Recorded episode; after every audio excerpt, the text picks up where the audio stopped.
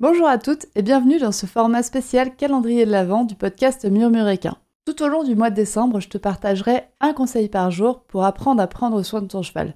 Chaque conseil sera accompagné d'une mise en pratique sous forme d'un petit défi adapté aux températures et à la boue hivernale à faire avec ton cheval.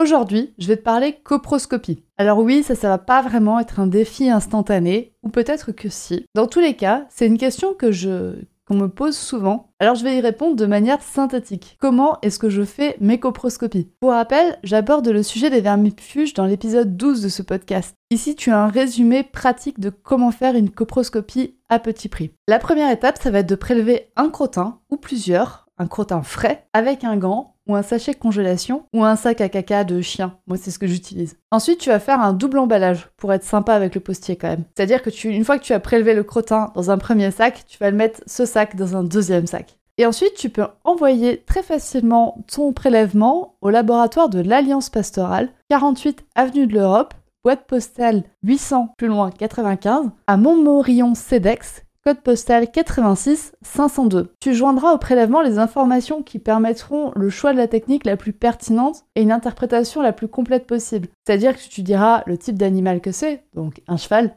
son âge, est-ce qu'il pâture ou est-ce qu'il est en intérieur, et la date et la nature du dernier traitement vermifuge qu'il a reçu. Et n'oublie pas de préciser ton nom, ton adresse, ainsi que le numéro de téléphone et l'adresse mail selon le mode de transmission des résultats que tu veux et le mode de transmission de la facture. Moi, c'est ce que je fais. Je leur mets mon nom, mon adresse et mon adresse mail, et comme ça, je reçois le résultat et la facture dans ma boîte mail. Si tu habites près de Montmorillon, tu peux aussi aller déposer les prélèvements directement au laboratoire. Mais sinon, tu peux les envoyer par la poste sans problème. Si tu veux les envoyer par la poste, le conditionnement doit être hermétique, c'est-à-dire que c'est un sachet qui est disposé dans un deuxième sachet et le tout qui est placé dans un emballage solide, type boîte en carton ou colis de la poste. C'est quand même beaucoup mieux pour la sécurité de tes prélèvements et des personnes qui vont les manipuler. À l'Alliance Pastorale, la coproscopie coûte, au moment où j'enregistre ce podcast, attention, le tarif peut peut-être changer selon le moment où tu écoutes ce podcast, mais actuellement, la coproscopie coûte 7,20€ TTC. Et si tu veux encore plus d'infos, je t'invite à contacter directement le laboratoire de l'Alliance Pastorale. Tu trouveras toutes les informations sur leur site internet. Et toi, est-ce que tu as déjà fait faire une coproscopie à ton cheval ou est-ce que tu vas en faire une bientôt? Dis-moi tout sur Instagram sur le compte atmurmure.animal.chiatsu